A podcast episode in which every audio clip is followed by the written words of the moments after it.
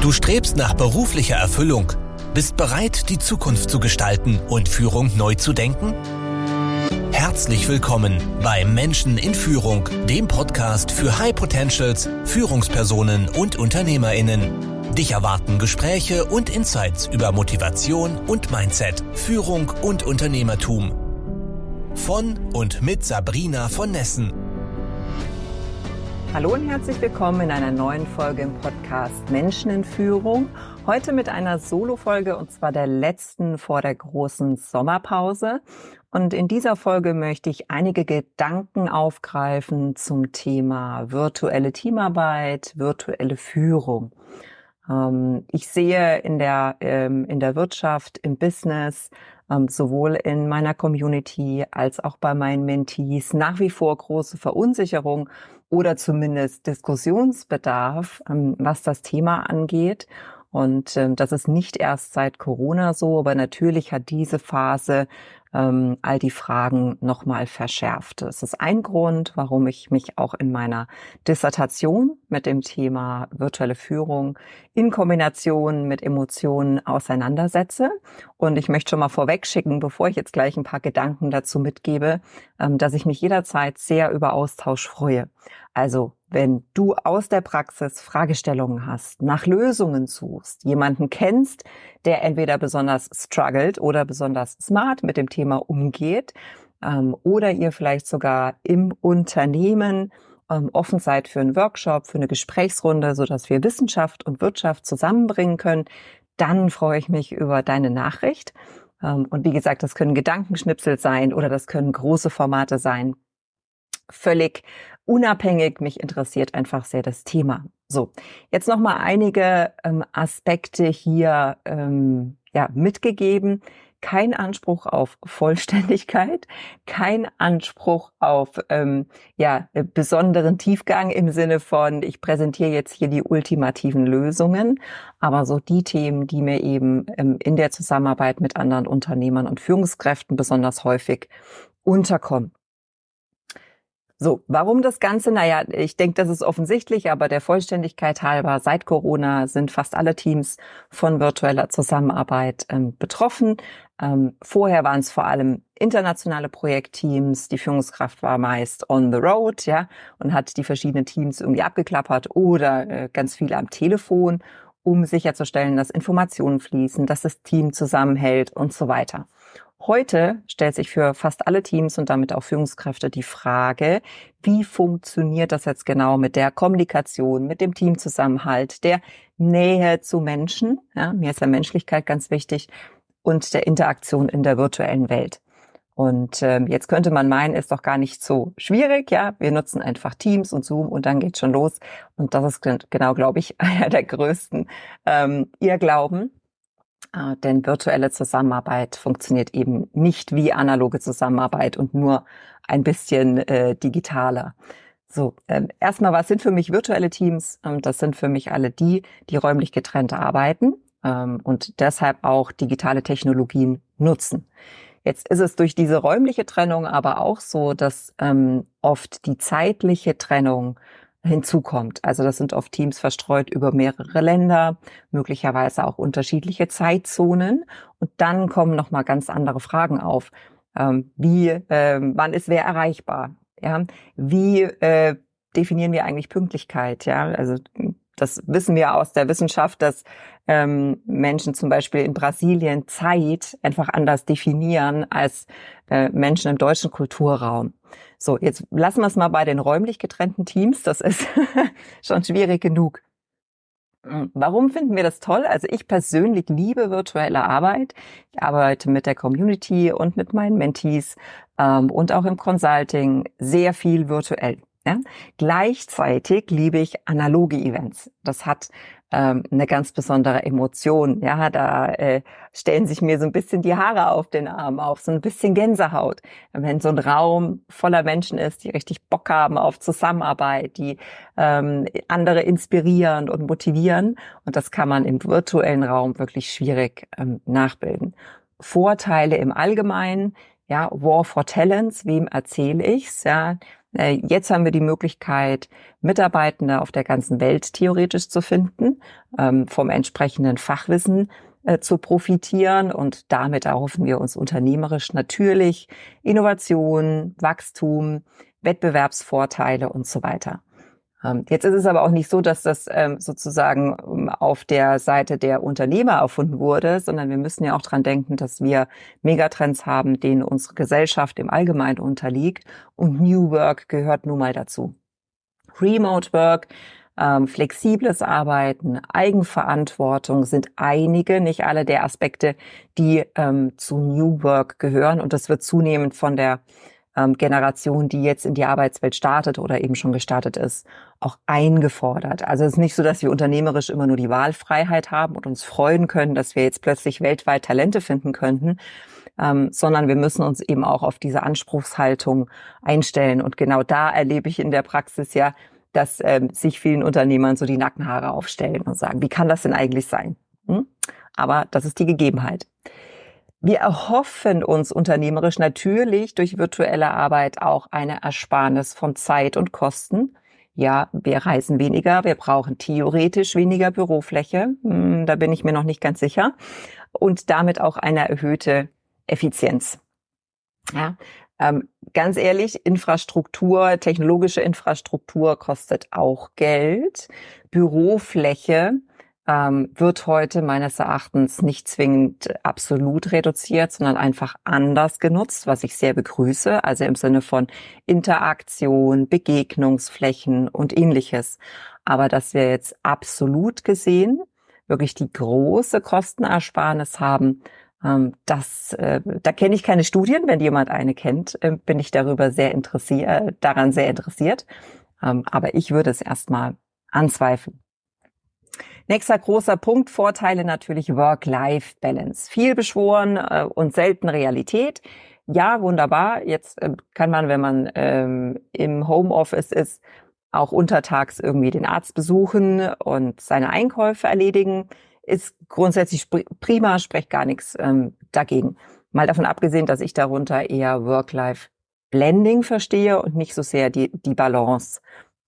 Und wenn wir ehrlich sind, ähm, dann ist es doch wohl so, dass die Menschen, die diese Balance mal wirklich dringend brauchen, im Sinne von einer Auszeit, eine Me-Time, weniger Stress im Leben, ähm, dass die Menschen sich jetzt nicht auf einmal in der virtuellen Arbeit super entspannt fühlen.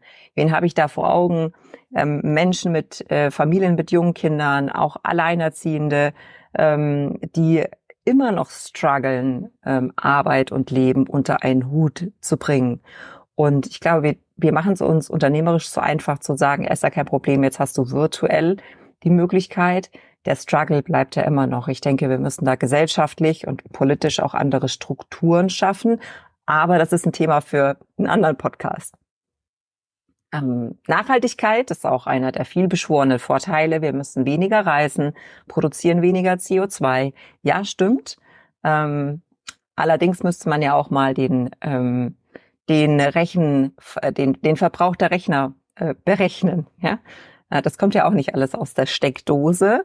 Äh, und auch da werden schädliche Emissionen ähm, ja, produziert. So, summarisch, was die Vorteile angeht, ich bin persönlich ein ganz großer Fan virtueller Arbeit und möchte die Vorteile nicht missen und auch nicht kleinreden. Ja?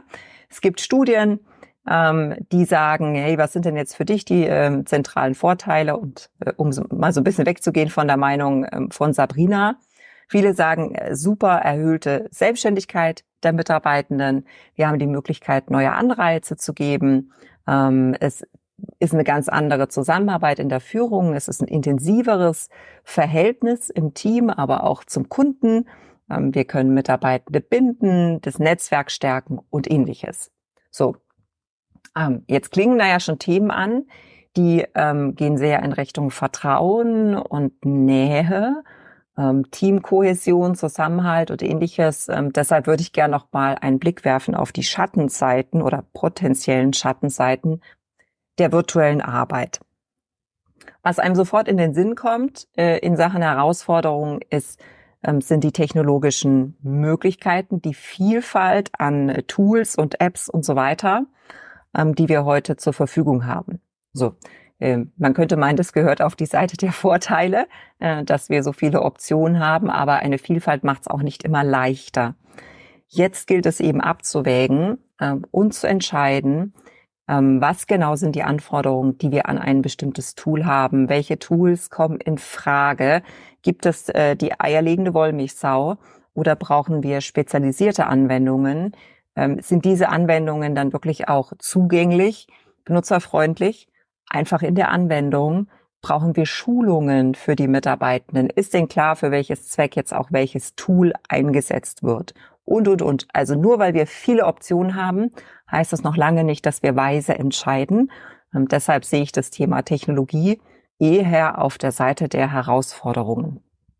Und es geht eben nicht nur um Teams und Zoom und irgendwie ein Laptop zu Hause. Mit dem Thema Technologie verbunden ist für mich ähm, noch wichtiger die Frage, wie kommunizieren wir eigentlich? Auch da, wir haben auf einmal jede Menge Möglichkeiten. Telefon, Videokonferenz, E-Mail, Teams, Zoom, Chat. Aber was soll eigentlich wofür genutzt werden? Ähm, gerade wegen dieser vielen Möglichkeiten sollten wir unternehmerisch klar definieren, welche Art von Kommunikation soll auf welchem Weg stattfinden. Ja, Details zum Kundenvertrag gehören eben nicht in den kilometerlangen äh, Chat, sondern sollen so aufbewahrt werden, dass auch äh, nachfolgende Teams, also Teams, die Schnittstellen haben, äh, mit diesen Informationen weiterarbeiten können. Deshalb müssen wir auch klären, wie Information und Wissen tatsächlich dauerhaft verfügbar gemacht wird. Ja, das war schon immer ein Thema. Wissensmanagement haben wir auch vor 20 Jahren schon besprochen. Aber nochmal, ähm, wir haben eine ganz andere Intensität und Tiefe an digitalen Möglichkeiten. Und genau deshalb müssen wir das heute nochmal auf den Prüfstand stellen und neu definieren. Ein anderer Aspekt in Sachen Kommunikation ist, dass ähm, aus dem, was ich beobachte, ähm, einzelne Menschen auch schnell überfordert sind, wenn sie viele Kanäle im Auge haben müssen. Ja? Früher war es ganz einfach, du bist telefonisch erreichbar. Punkt. Also ja, habe ich mich in der Pause drum gekümmert, auf wen kann ich mein Telefon umstellen. Das war so in meiner Anfangszeit äh, eine sehr häufig gestellte Frage. Jetzt ist aber ähm, eben nicht mehr, nicht mehr nur Telefon, sondern auch E-Mail, Chat, unterschiedliche Kollaborationstools und so weiter. Und die kann ich nicht einfach umstellen. Jetzt brauchst also Erwartungsmanagement zur Erreichbarkeit und auch zu Reaktionszeiten. Hm? Und in dem Zusammenhang, wo auf einmal alle Regeln nochmal neu definiert werden, ähm, habe ich auch beobachtet, dass man gerne alte Gewohnheiten nochmal in Frage stellt. Also, was weiß ich, Freitagmorgens ist Teammeeting und früher wurde das nicht diskutiert, das sind alle brav zum Teammeeting getrottelt. Ähm, plötzlich ja, kommen so Fragen auf, wie kann ich da nicht online teilnehmen? Muss ich wirklich überhaupt teilnehmen? Ähm, können wir das nicht telefonisch besprechen und ähnliches? Grundsätzlich mal begrüße ich die ähm, das in Frage stellen dieser Meetings, weil ich gefühlt mein halbes Arbeitsleben in irgendwelchen wirklich fragwürdigen Meetings verbracht habe und ich finde es durchaus erfrischend. Tatsächlich macht es aber den Job in der Führung nicht gerade leichter, wenn wir plötzlich für alle Gewohnheiten und Routinen, die wir schon hatten, neue Regeln definieren müssen und möglicherweise auch noch permanent Einzeldiskussionen führen, weil ähm, jeder Einzelne im Team, jeder Einzelne ähm, in Frage stellt, ob diese Regeln wirklich gelten. Und genau aus den Punkten ergeben sich natürlich schon jede Menge Spannungsfelder. Ja, ähm, der eine ähm, arbeitet gerne persönlich, hängt vielleicht auch ein Stück weit mit Alter zusammen, aber auch mit persönlichen Vorlieben, Technologieaffinität und nein, ich kann nicht jeden dahin schulen, dass er wirklich gerne online arbeitet. Ja? Und die anderen sagen, nee, pass auf, ja, ich arbeite remote, ich bin vielleicht auch tatsächlich ähm, in anderen Ländern unterwegs. Ich kann nicht vor Ort sein. So, und jetzt haben wir eine große Spannbreite an Präferenzen, Vorlieben und vielleicht auch mh, hm, Arten und Weisen, in denen Menschen besonders effizient arbeiten. Was mache ich damit als Führungskraft? Ja, soll ich es für jeden recht machen? Muss ich akzeptieren, dass ich bestimmte Mitarbeitende auf der Reise einfach nicht mitnehmen kann? Sollte ich mich lieber drauf konzentrieren, in Zukunft die richtigen Teammitglieder zu finden. Was heißt eigentlich die richtigen? Ja? Ähm, ist die, ist der Standard in Zukunft online? Ist er offline? Ist es eine Mischung aus beidem? Und ich beobachte da sehr interessiert, was denn die großen Konzerne machen. Ähm, und äh, ja, Amazon, Amazon, Google, Facebooks dieser Welt, aber auch im deutschen Raum natürlich. Und ähm, ich beobachte da keinen Standard. Ja, die einen sagen, wir setzen auf virtuell, die nächsten sagen, nee, wir holen alle wieder ins Büro. Ähm, ich meine, wir dürfen da alle noch lernen, was denn tatsächlich effizient ist und was tatsächlich auch zur Kultur des Unternehmens ähm, passt. So. Und ähm, ich denke, die, ähm, die Kultur strahlt, äh, zum Beispiel die Führungskultur, ja, strahlt auch darauf aus, welche Herausforderungen wir besonders deutlich wahrnehmen. Also ist es eben das Thema Technologie, Koordination, Strukturen, Prozesse, Rollen? Ist es das Thema Kommunikation? Wie oft muss ich mich auf welchem Weg ähm, an wen wenden oder darf ich oder möchte ich das? Ähm, was ist mit Sprachbarrieren? Was ist mit Feedback-Prozessen? Wie funktionieren die eigentlich online? Und ein anderer Teil sagt auch, hey, ähm, ich habe ein Problem damit, äh, mich isoliert zu fühlen. Ich kann dieses, äh, dieses Vertrauen, was in der Zusammenarbeit und in der Führung notwendig ist, nicht aufbauen. Ich leide unter kulturellen Missverständnissen, unter unbemerkten Konflikteskalationen. Ähm, und ähm, also die Kultur beeinflusst all diese Punkte, das wollte ich sagen. Ich denke, dass gerade das Thema ähm, Teamdynamik, Teamprozesse, Motivation, Konflikte wirklich nicht unterschätzt werden sollte. Das ist auch das, was im Rahmen meiner Dissertation sehr, sehr deutlich wurde, ähm, dass Natürlich war das schon immer ein Thema, aber dass sich die Intensität und Dynamik auch hier nochmal deutlich verändert hat. Da gibt's Fragen wie, wie baue ich eigentlich eine vertrauensvolle Beziehung zu Mitarbeitenden auf? Gerade wenn die vorwiegend remote arbeiten, gerade wenn das neue Mitarbeitende sind, muss ich mich einfach nur öfter melden? Muss ich genauer hinschauen? wie es dem Menschen geht? Brauchen die noch öfter Unterstützung oder Feedback oder Ermutigung? Ja, und ähm, viele sagen auch, ich bin doch kein Psychologe. Wie soll ich denn jetzt erkennen, ja, an der Körpersprache, an der Kommunikation, an der Arbeitsweise, dass hier eine leichte Veränderung stattgefunden hat und ich deshalb in, in meiner Rolle als Führungskraft, aber auch als Mensch gefordert bin, ähm, zu unterstützen. Ja? Und deutlich komplexer nochmal auf der Ebene der Teams. Ja? Ähm, wir wissen, dass Teamzusammenhalt, Kreativität, Innovation und damit natürlich auch letztendlich Produktivität fördert. Und es geht schon lange nicht mehr darum, einfach nur eine Gruppe von hochperformanten ähm, Einzelkämpfern zu haben. Aber wie schaffe ich das genau, dass sich Teams auch im virtuellen Raum wirklich finden, emotional öffnen und gegenseitig unterstützen? Ja, Icebreaker-Spiele, Escape Rooms, virtuelle Kaffeepausen, Team-Retros, alles, alles wunderbar. Aber reicht das denn eigentlich aus? Ja? Soziale Distanz ähm, haben wir nicht nur in Zeiten von Corona, sondern einfach auch, wenn jeder vor seinem Rechner sitzt. Und trotzdem gibt es natürlich Möglichkeiten, ähm, das Eis auch online zu brechen, Nähe herzustellen. Ja, und wie gesagt, viele Führungskräfte sagen dann, aber hey, mal ganz ehrlich, ich bin kein Psychologe. Führung war früher schon schwierig genug und plötzlich muss ich altes neu lernen im virtuellen Raum. Ich glaube, wir merken in der virtuellen Zusammenarbeit, ähm, wie soll ich sagen, die Unterlassungen und Fehler unserer Vergangenheit. Also wenn wir in der Führung, ähm, in einer bestimmten Kompetenz, in einem bestimmten Skill einfach in der Vergangenheit schon ein bisschen schwach auf der Brust waren, ja, dann wird es jetzt eben sehr offensichtlich. Und es braucht dafür auch eine Menge ähm, Mut, als Führungskraft zuzugeben, dass wir etwas nicht wissen und dass wir dazulernen wollen und dass wir möglicherweise auch im Austausch neue Lösungen finden.